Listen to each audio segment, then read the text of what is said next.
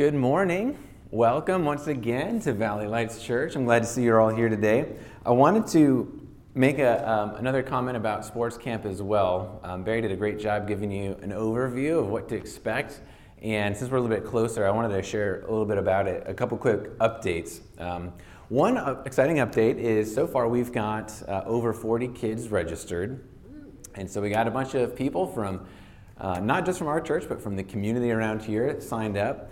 Uh, we have over 30 volunteers from Valley Lights that have signed up to help out, and we're starting to place people. And you know, we've got uh, coaches, we've got teams, uh, team leaders over the kids, we've got all kinds of roles.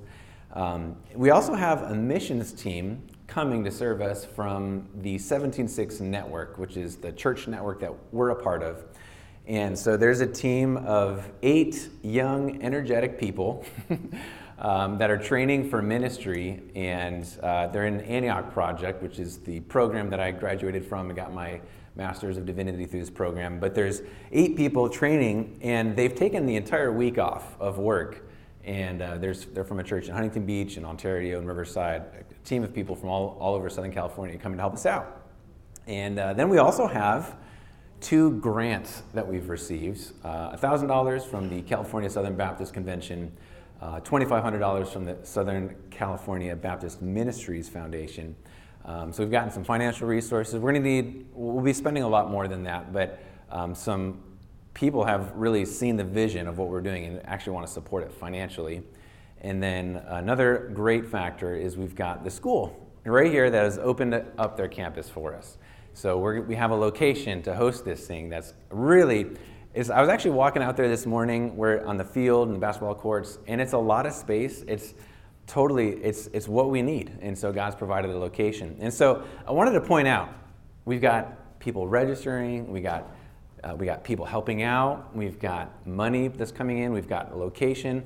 All of these we have basically we have a lot of resources that God has brought to our church for this thing to happen, and I feel, I feel excited and grateful when God brings the resources that are needed for a big effort.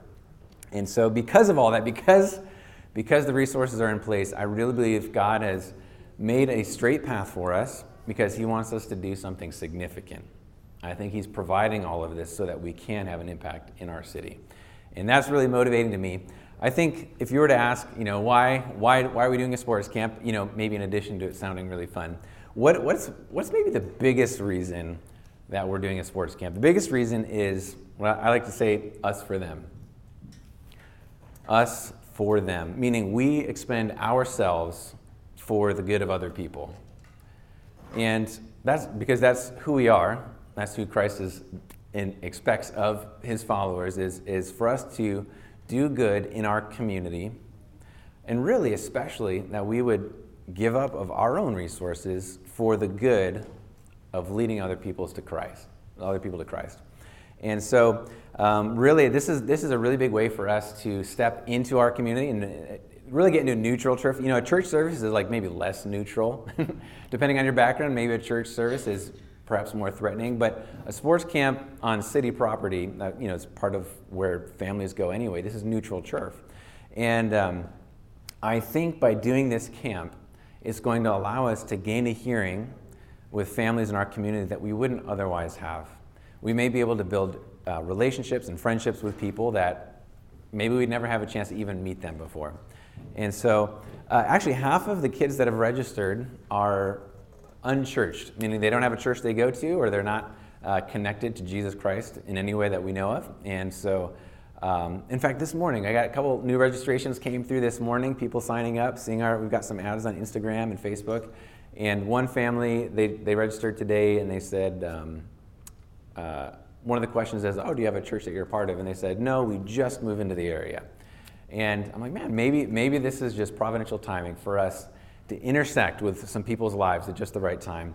And uh, last, last time we did a sports camp, we had a family join our church. Uh, I don't know if you've met Stephen and Andrea Griffin, but they were part of the camp. That's how we met them. And um, later, Stephen became a Christian, got baptized here at Valley Lights, and um, they're and they're a part of what we're doing now. And so I'm really excited. I'm really excited for the potential for us to serve our community, help connect people to Christ. And so I, I wanted to ask you to consider joining us in some way, if you're available during the week of sports camp. Um, one thing, so the thing first that I would ask you to consider is to really move your heart into this effort. Thinking like, maybe you're, maybe you think, uh, you know, I'm going to help out a little bit. What if you, what if you really invest yourself at a heart level into what's happening here? And it's going to look different for everybody, whatever you're able to contribute. But you know you've moved your heart into the effort if, if someone asks you about the sports camp and you're like, oh, it's, um, my, my church is doing it and it's a program that, that, that they're, they're putting on. But if you said it's a program that we're putting on, if you make that if you make that change in your language from something they're doing to something we're doing, then you're like, all right, no, I'm I'm in this. I'm in the boat too. And um, the truth is, we probably won't do a more costly event this year. And by costly, I mean not just finances, but just in terms of energy and effort. This is probably going to be our biggest outreach event effort to really reach, reach into our community this year.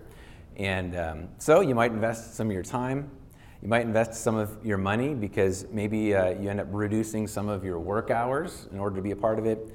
Uh, you may invest a lot of your energy and maybe get tired. May, this week, if, you're, if you would come every night and help out, and we've got a lot of volunteers helping every five nights, um, you might be tired by the end of the week.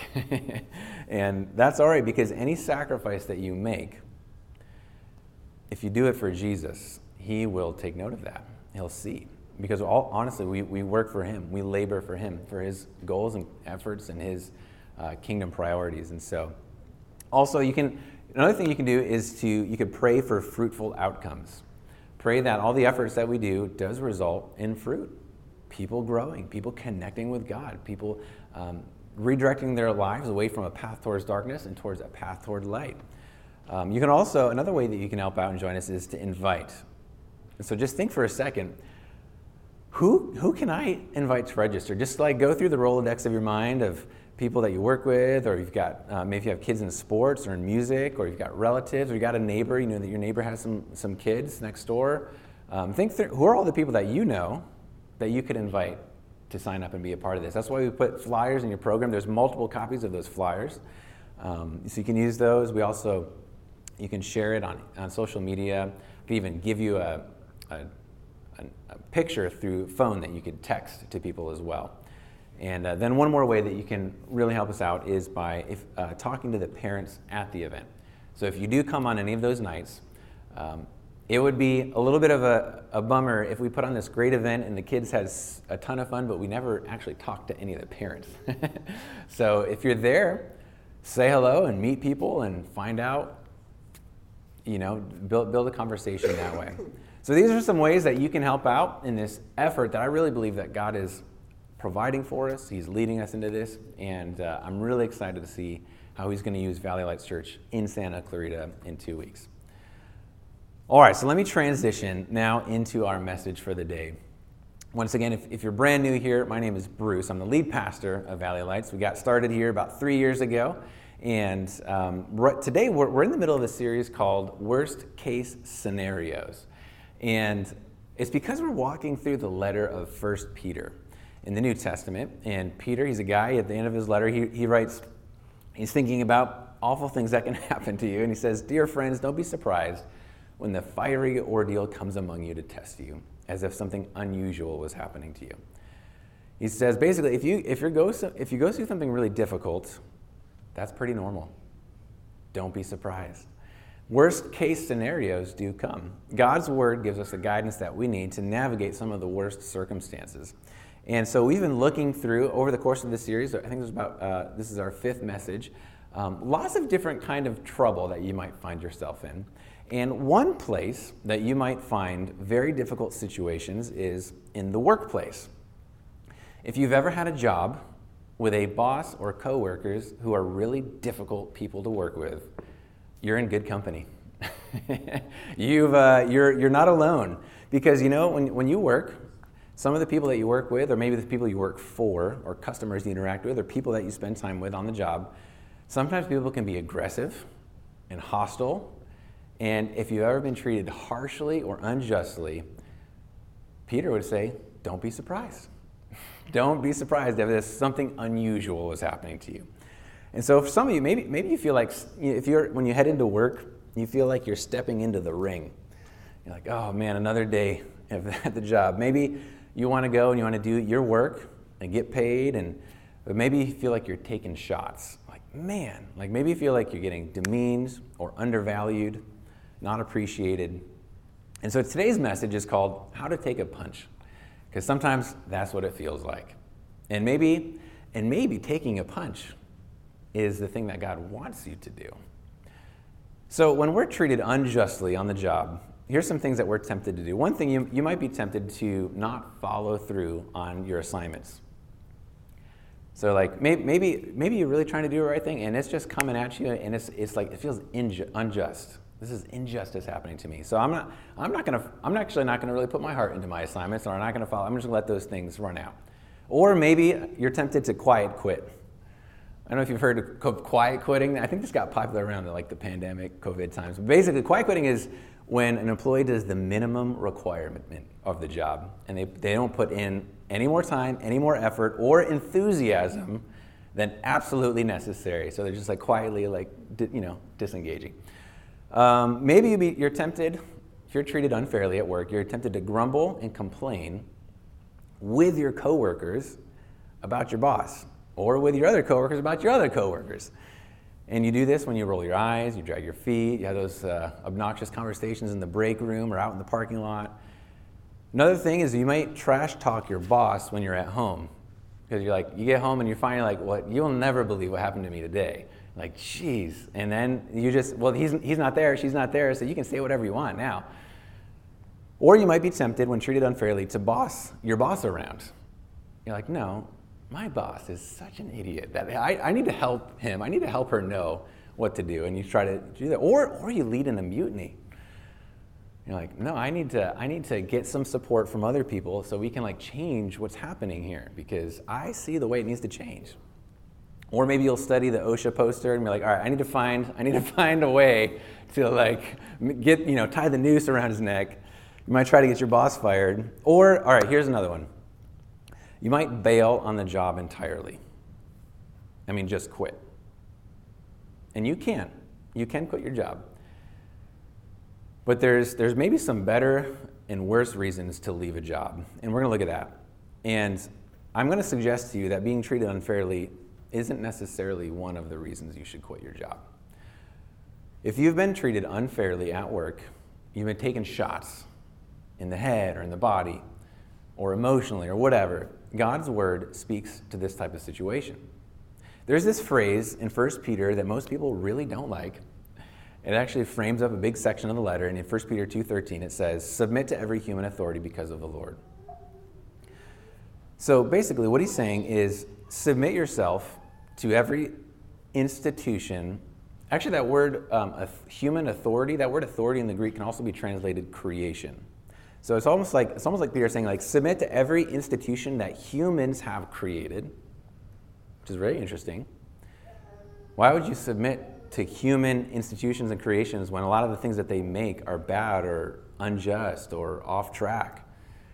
Now, this what follows is a series of commands. He's, this is the broad statement: submit to every human authority, and then he gives specifics of the different kinds of human institutions. So he talks about in this series we already looked at the government.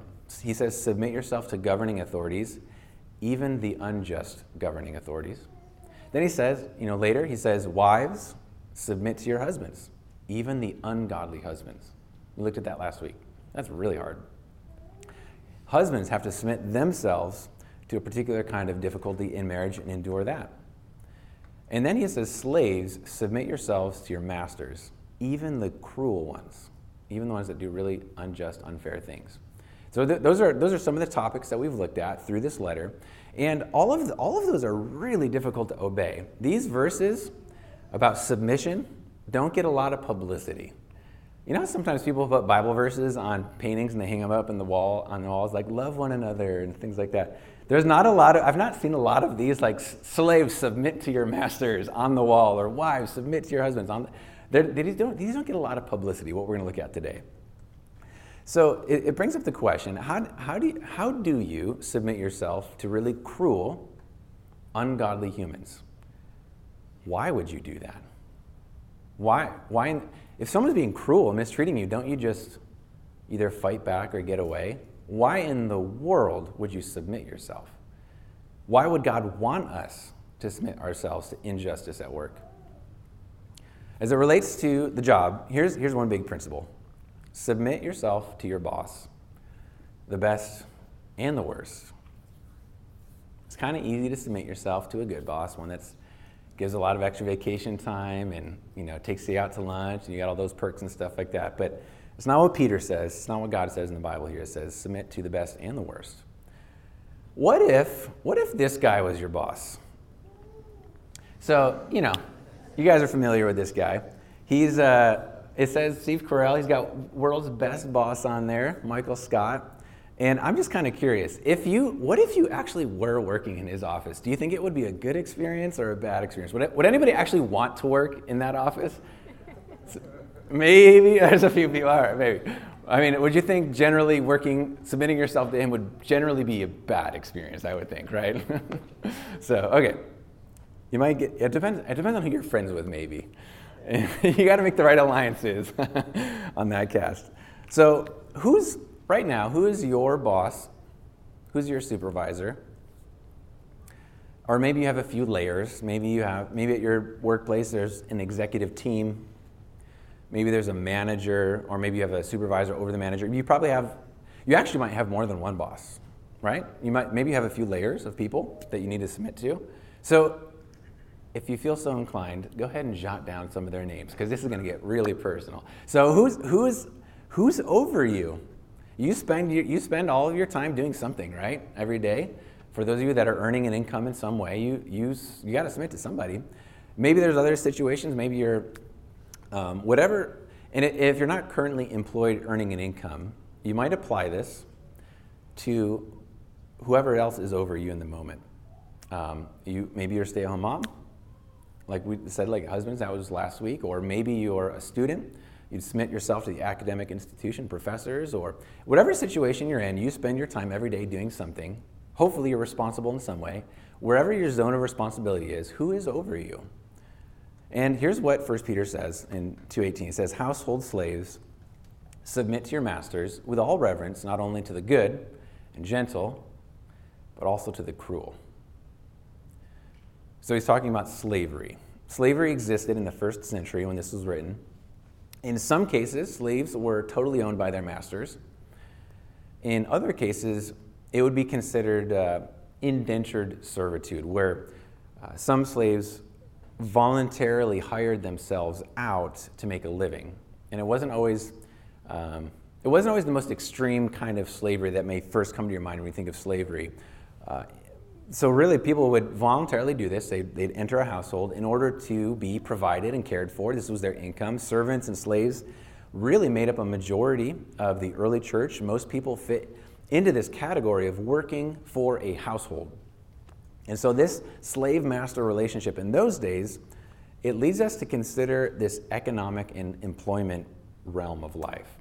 So we looked at government we looked at husbands and wives which is really like the household institution. This is, this is really more of like the economic institution of human affairs. And today, we, we do the same thing. Nobody, you probably don't see yourself as a slave, but we do the same thing to earn a paycheck. We voluntarily put ourselves in an economic arrangement. You sign up, you, you commit to being a part of a job, and you have to do certain things to get a paycheck. So when we do this, we serve the interests of our employer in order to earn a living. So when Peter writes about submitting to all these different institutions, this is, this is really kind of like a business, employment, economic institution. And he goes straight to the most difficult example of an economic arrangement. He could have talked about job, like a variety of different jobs, but he just, he just goes to the, basically the worst case scenario of economics, which would be a person is enslaved to a cruel boss. Do you feel that way ever on your job? Maybe you feel that way. I would guess your job is on the spectrum somewhere of, of that kind of dynamic, but you're, you're, you're at the very least, you're in a less intense situation than a domineering slavery situation. But the command is clear. Our faith doesn't give us the right to rebel, no matter how unfair or how harsh our bosses might be. So you've got options. If you're on the job and you're treated unfairly, you don't have to stay you can find a new job. but you don't have the option to stay and be a rebel and do your, all, your own thing and do all the quiet quitting and the grumbling and all that stuff. We live in a society where it's really easy to just quit your job and find a new one. Compared to, compared to this environment, where slavery was more the thing and it was maybe you couldn't get out of it, look, if you don't like your job, you can quit. And you technically, you're supposed to give two weeks. Technically, you don't even have to do that. You could just quit and leave. Like nobody is like physically restraining you. So it's really easy for us to quit our jobs. And I think for most of human history, there hasn't been that much economic mobility and opportunity. So we live in a very blessed country, certainly, when it comes to this. So what this means is it's really, really easy to quit when it gets hard. Sometimes you have to stay, and maybe in the first century you had to stay in a hard situation because you just had to, but right now you could actually just kind of wiggle out of a hard situation. And so I'd like to explain from Scripture why submitting yourself to an unjust situation might actually be better in the long run. And if you're in a situation at your job that you don't like, you may be like, I wish I did not come today. so here, here's how you submit on the job. First, take the pain for greater gain it may feel very painful to stay in the job. And painful meaning like you're getting hurt, or painful, you're just really frustrated. Like the anger and frustration that you feel at injustice is, a, is its own kind of pain. Pain comes, um, maybe you're wrongly accused of something, maybe you're just being hassled, maybe you're being pushed or mistreated in some way, or like, look, look I'm doing my job. And then, you know, it's not acknowledged the way that it should be. But you know, the amazing thing is that endurance brings the blessing of God. So the next verse, Peter writes about this. He goes on to verse 19. He says, For it brings favor if, because of a consciousness of God, meaning you're very mindful of God's presence while you're working and you're interacting and being treated unfairly, you're mindful of God's presence. He says, it, a, it brings favor if someone endures grief from suffering unjustly. For what credit is there if, when you do wrong and you're beaten, you endure it? But when you do what is good and suffer, if you endure it, this brings favor with God. You know, God could have said here, He said, you know, you need to suffer and endure it because I said so. No, He says, you suffer and endure it, and actually, it is going to bless you. Which means don't give up and bail at the first sign of difficulty. I know that's a really popular way to approach things in our culture today. Gets hard, bail, whew, I'm out of there. I'm to say, have you considered that God is with you at work? He's right there, and He may be developing something in you through the pain and the pressure. Sometimes all we see is the painful and frustrating situations, and we might not see much bigger agenda that God has in developing us and really blessing us. He goes on, you know, when he says, if you, if you endure it, this brings favor. Jesus used that same word for favor in Luke 6.32. He said, if you love your enemies, which sometimes they feel like enemies at the job. If you love your enemies, actually, sometimes they are. An enemy is somebody that wants bad things to happen to you. A friend is somebody that's really working for your good. There actually might be people at your job or in your life that do want bad things to happen to you. And maybe they even try to make those things come about. Those would be enemies. And here, here thanks Jesus. He says, Love your enemies, do what is good, and lend expecting nothing in return. Then he says, Then your reward will be great, and you'll be children of the Most High. This means God will re- reward every wrong endured. Have you been mistreated? Have you endured it? If you have endured it, God will reward it. He will keep track of that. God knows. He is he's present. We really need his help and his favor. God can lighten our load. Some of the, some of the, fa- some of the favor that you might get may be eternal, and that would be better. But some of the favor you get from God right now, maybe, maybe there's ways that he just starts lightening your load. Or maybe he eases the pain of the workday, or he can create opportunities for raises or promotions or transfers. I'm convinced that we cut those blessings short if we just bail prematurely or, or start punching back. Because that's the other thing you want to do sometimes is like no i'm not going to be treated this way. Pow! I'm not doing that. You, you cut those blessings short. You give up your favor with god if you fail to endure there was a time when um, I was working for in physical therapy. I wanted to be a physical therapist before I became a pastor.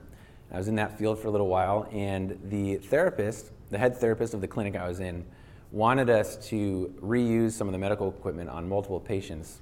And I'm, i thought, this is like, you can't, do, you can't reuse the same equipment on bodies and stuff like that. That's really unsanitary. And I, um, it seemed to me, I don't know for sure, but it seemed to me it was like a cost savings effort to just keep reusing, not have to buy new things. And um, I really didn't like that, and I thought it was wrong to do that, and I felt like I had good reason. And so, one of the things I did was I, um, I started talking to some of the other coworkers. I'm like, guys, can you believe that? And they're like, yeah, man. That's like, oh, like he said to do that. Like, oh, we shouldn't be doing that. So I'm doing the grumbling thing, the complaining thing, and like starting a mutiny. And um, so I thought, you know what? Why don't I, um, why don't I bring up this unsanitary practice that I've been basically told to do at a staff meeting, and then everyone can hear it, and then he'll realize that he's off track and that he shouldn't be doing this. So I did, I did that in a staff meeting. I brought this up, and the other, the other therapists who didn't know, like, oh, we're supposed, you want to, you want to reuse this equipment? Like, no, we can't do that. And, I, and in this situation, the boss had to backpedal because I sort of exposed him in that way. And I thought, okay, this is good. After the meeting, I'm like, this is good. Like, all right, now we can, now the clinic can start functioning the way it needs to. And um, what I didn't expect was what was going to happen to me the next day.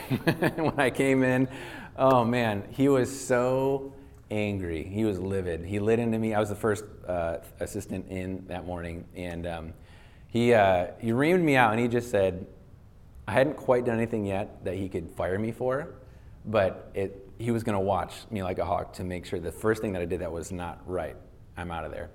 And um, I'm like, oh man, I felt I felt awful. I was like, this is the way I felt, and I think I was starting to realize some of the conviction was settling in. I realized that um, this is one of those situations. I didn't know this. Actually, I didn't know what Scripture said at that time about this. Submit to the human authorities. And the truth is, if if I really did believe that it was wrong for that practice. I could, I could have left the, the job the, on that reason. Like, no, I don't feel like ethically or whatever that I can, I can comply with this. And I could just respectfully leave. But I actually didn't care that much that I wanted to quit my job over it. I wanted to stay and make it go the way I wanted it to go. And I wasn't following. I had not submitted. I had not done the thing. and I wasn't really conscious of God or thinking about what God wanted me to do in this situation. And um, I was actually totally deaf to the Holy Spirit's attempt to really convict me that I was really being insubordinate. And um, I did, I didn't know what to do, so I asked my, uh, my pastor at the time what I should do, and he said, You need to go back and humble yourself and tell him what you did wrong. Just call it what it is, say that you had been rebellious against his commands and all this stuff. So I finally, I humbled myself and went back, and um, it did soften him a little bit. And I was very careful to try to like be honorable on the job. And um, over a period of time, I slowly, over the next year, I did slowly actually start to regain his favor. And um, I had to be very careful, very submissive. and then I actually left, when I did finally leave the job, I actually left the job to, become, to go um, part, work part time for a church, which is like, you know, if I'm going to go work for a church, I should be the kind of person that a boss respects. But I did, I was able to leave finally. I, I left on good terms. In fact, they had, um, they, had like a lunch for me the day that I left. And um, by God's grace, I was able to turn in a more honorable direction, really submit myself to whatever the boss wanted. And um, in situations in life, there are, there are limits. So you you can't do things evil. Like if your boss commands you to do something that's straight up wrong and evil, you can't do that. There's limits. And you can find new employment. But there's, there's a thing that happens where sometimes things get difficult with a boss or you disagree, and maybe, maybe you do leave, or maybe you quit, or you move on. And it, maybe there's a cycle of, of difficult bosses. If you're, if you're the kind of person that has had a cycle of difficult bosses in your life, it might be that God keeps handpicking your bosses and He's wanting to develop you and maybe grind some things out of you the way I needed some things grinded out of me. I know guys that have had a streak of difficult, controlling bosses. It's like it's a different name, different face, different person, but it was kind of like it was the same person at every new company. And I think God was wanting them to connect the dots. that God is trying to teach endurance and submission and really trusting the Lord rather than quitting. Because, you know, what's easier? Is it easier to endure injustice or is it easier just to quit when it gets hard? Guys just tend to quit when it gets hard. So I, have seen, I've seen other guys who've had a string of jobs, just job after job after job. Success at work seems to evade them. Man, like I just can't seem to put it together. And like, I feel like it's not coming together. And then there's like maybe mentors and coaches if a, if a guy's having a hard time putting success together, it would really be helpful to listen to mentors and coaches to help make some of the connections about what's happening. Maybe wise input would help spare some of the trouble that comes from unemployment or job trouble or financial trouble. Or, or if, if you don't get any input and you're having trouble at work and you, you just go off and you, you could really damage your future by doing something that's really dishonorable that you regret later. A bad blowup could follow you professionally for years. So here's another very important aspect of submitting on the job. It's to shadow Jesus' example and to entrust yourself to the Father.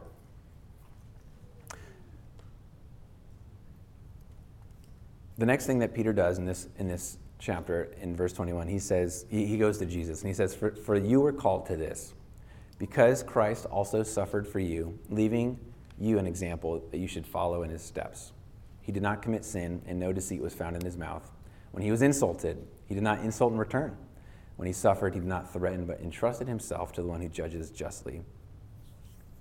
So, this is a really powerful description of Jesus. And if you just take it in for a moment. So, think about how Jesus was treated with such disrespect. It was awful. They spit on him, they pushed him around, they mocked him. And that kind of just awful, degrading treatment was totally unjust because he didn't do anything wrong. All he did was love people, do good to people. He did the right thing always. And despite all of that mistreatment, Jesus never took a swing at anybody. He never took a swing. He never called them, like, you idiots. Like, if you only knew who I was. I mean, he could have said something like that, right? Like, you, you, like, you fools. Jesus never said, he never, he never even threatened them. He never said, You guys, just you wait. You don't know what's coming to you. You're going to see what, you're going to get yours.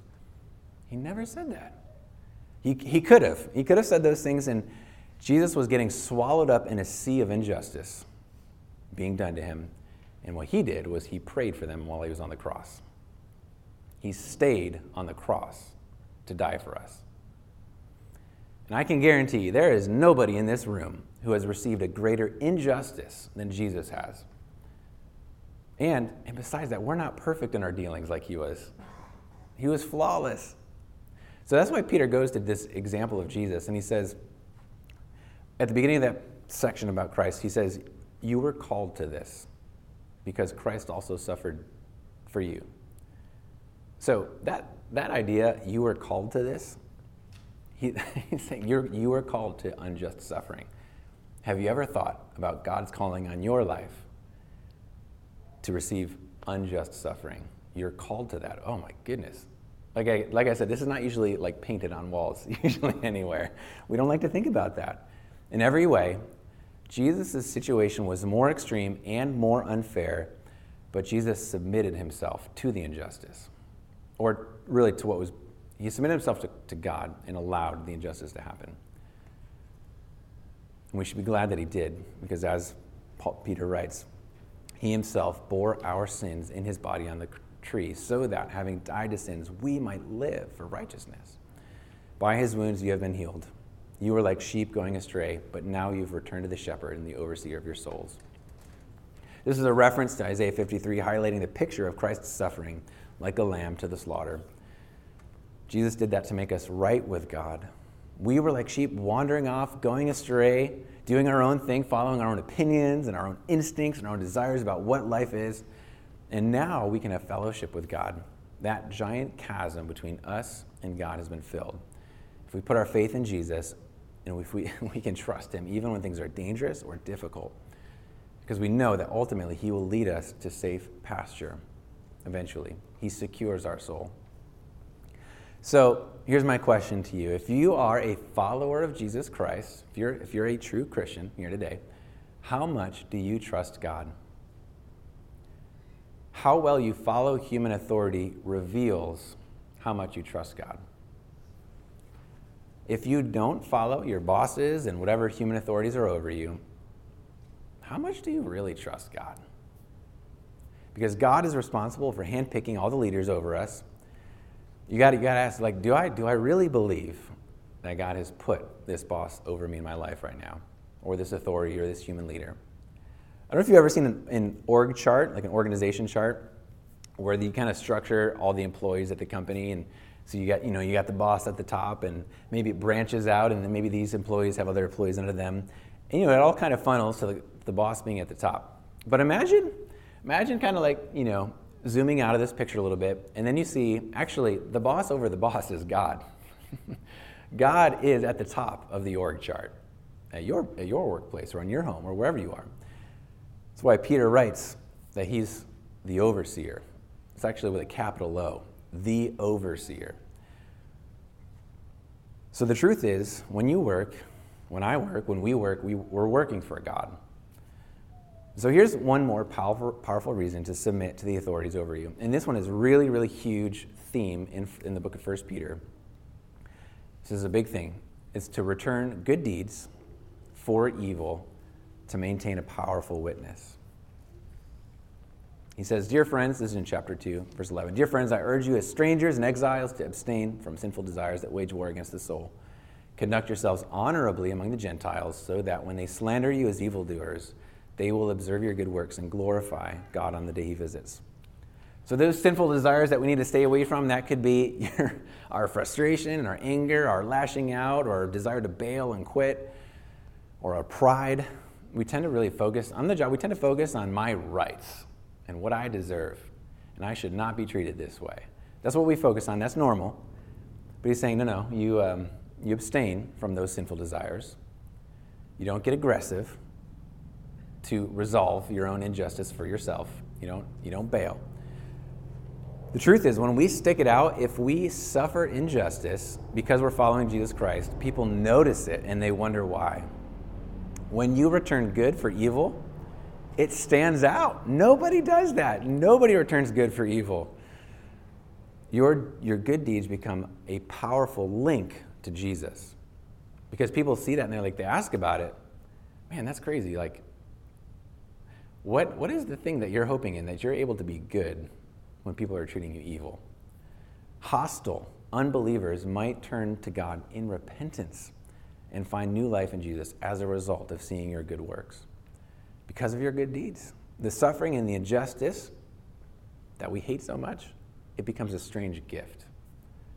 That suffering and injustice becomes something to be embraced, not to be avoided. If our biggest concern is our own comfort and my own rights, then go ahead and just quit and lash out or lash out. But if our biggest concern, if the thing that really drives you in life is the us for them mentality, if your biggest concern was a witness for Christ, then the injustice is something to be embraced. This is not an easy thing to do. This is not an easy message. But I would say the more painful circumstances sometimes provide the most powerful picture. Jesus walked through a whole lot of pain. And the picture of his love for us is incredibly powerful. So here's a few next steps you might consider. this will wrap us up. One thing you might do is maybe do a performance evaluation with your overseer. And I don't mean your manager at work, I mean the capital O overseer.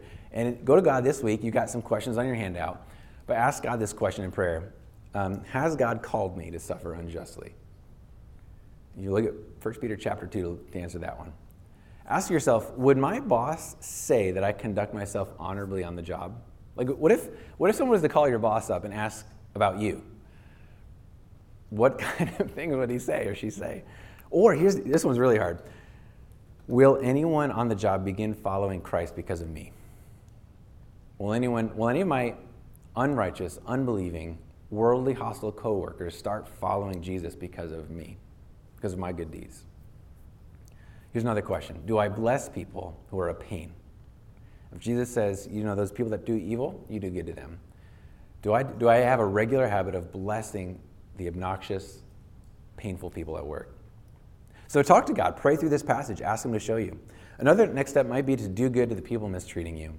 And that's that last question. But if you do good when you're mistreated, that turns up the volume of Christ's message in your job. Doing good, especially returning for mistreatment. So you can um, submit quickly, follow really well, choose your wise words, find ways to bless, bless others.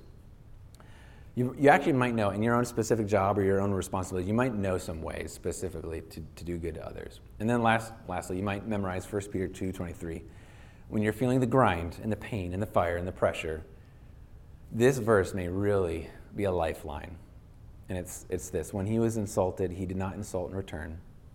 When he suffered, he did not threaten, but entrusted himself to the one who judges justly. So take that verse with you to work meditate on it before you head out the door, before you log on the computer, or before you interact. Keep that perspective close. I hope this has been helpful. Let's pray together.